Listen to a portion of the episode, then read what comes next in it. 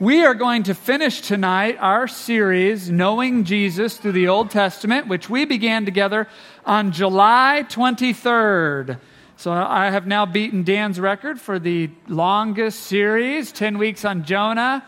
Blew that away months ago. All right. So back on July 23rd, we said that this series would begin and end with these words. This is the record of the ancestors of Jesus the Messiah, a descendant of David and of Abraham.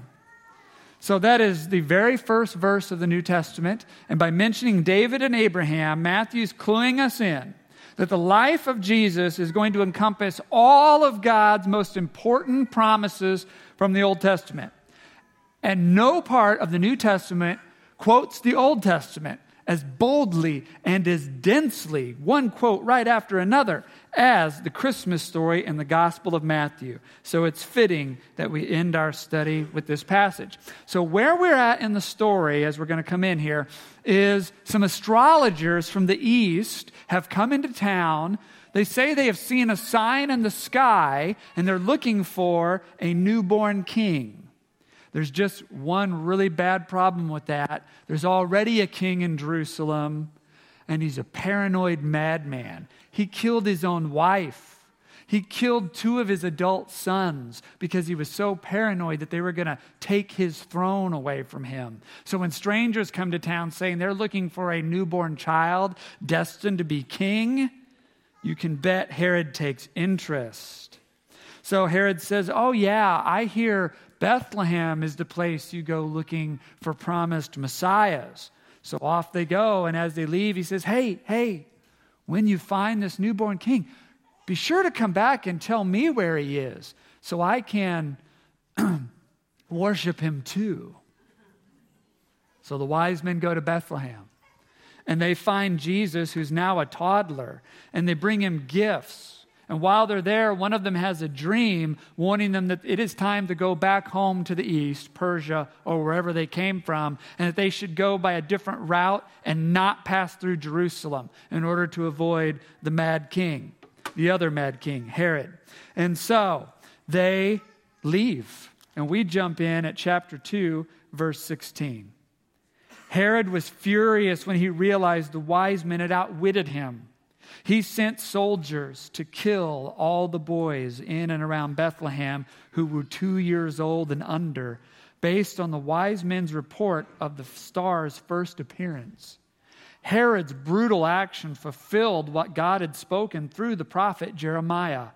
"A cry is heard in Ramah, weeping and great mourning. Rachel weeps for her children, refusing to be comforted, for they are dead."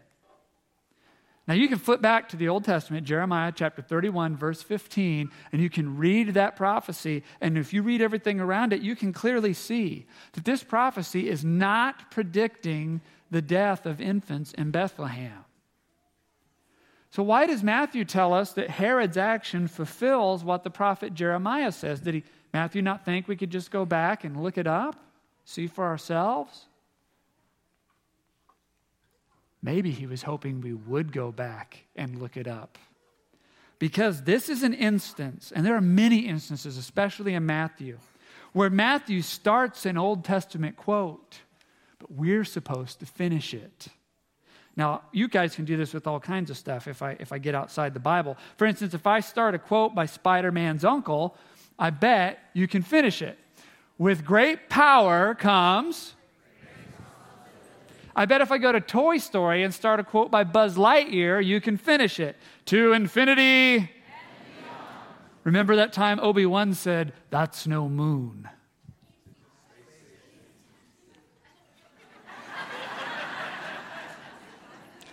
Go to the world of sports. Every other year you can watch the Olympics for the thrill of victory. "Ask not what your country can do for you. We have nothing to fear." Let's go highbrow. "To be or not to be." "We hold these truths to be self-evident. And each is endowed by God with certain inalienable rights. and that among these are... So when Matthew quotes Jeremiah 31:15, a cry is heard in Ramah. Oh, that's where Rachel's buried. Deep anguish and bitter weeping. Rachel, that's the mother of all Israel, weeps for her children, refusing to be comforted, for her children are gone. He knows that if we go back and look, or if we knew our Old Testament really well, we could finish it, very next verse. But now this is what the Lord says. Do not weep any longer, for I will reward you, says the Lord. Your children will come back to you from the distant land of the enemy. There is hope for your future, says the Lord. Your children will come again to their own land. And if you kept reading, and I only know this because I preached from the same Bible in August, you will then come to the new covenant. I make this new covenant with you. And Jesus quotes that at the Last Supper. It's all right here. And that means no matter how dark and terrifying your story gets, and this Christmas story, let's be honest, got really dark and terrifying, do not lose hope, for the glory of God has overcome this world. That's how Herod fulfilled what the prophet said. Herod did something he intended great evil for his own gain, and he fell right into the hands of God, who, if he does nothing else in history, constantly takes what humans intend for evil and twists it into something good. And he has now made the scriptures full, because God is about to do it again. The children of Israel were made to suffer, but God, through Jesus, is about to come and bring everyone home. With love, God has overcome the world. And that's what we're here to celebrate tonight. That whatever darkness you are in,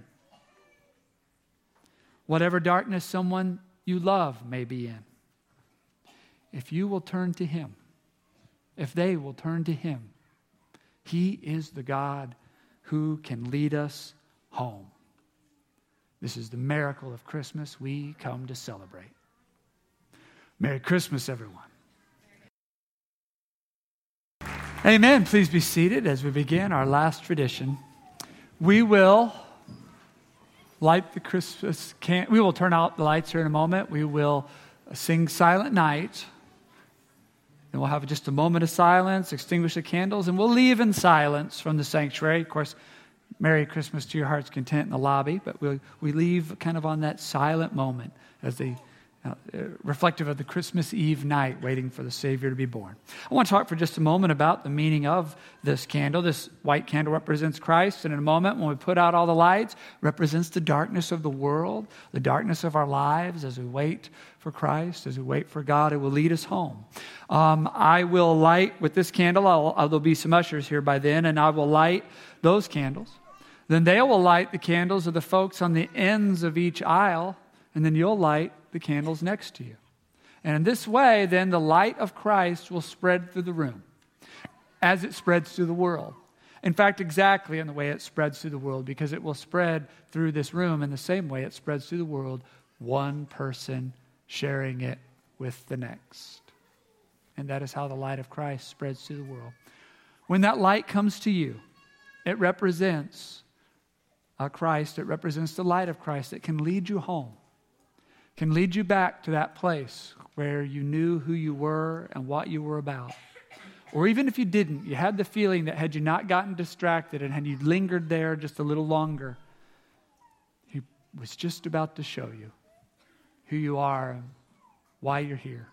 And when this light comes to you, if you will follow the light of Christ in the new year, it will bring you home to that place when you will know who you are, why you're here, what all of this is about. And this family all around you, passing the light, here to help. We do this together. That's what we're about to do represents. So let us stand together. The ushers will come forward. We'll put down the lights.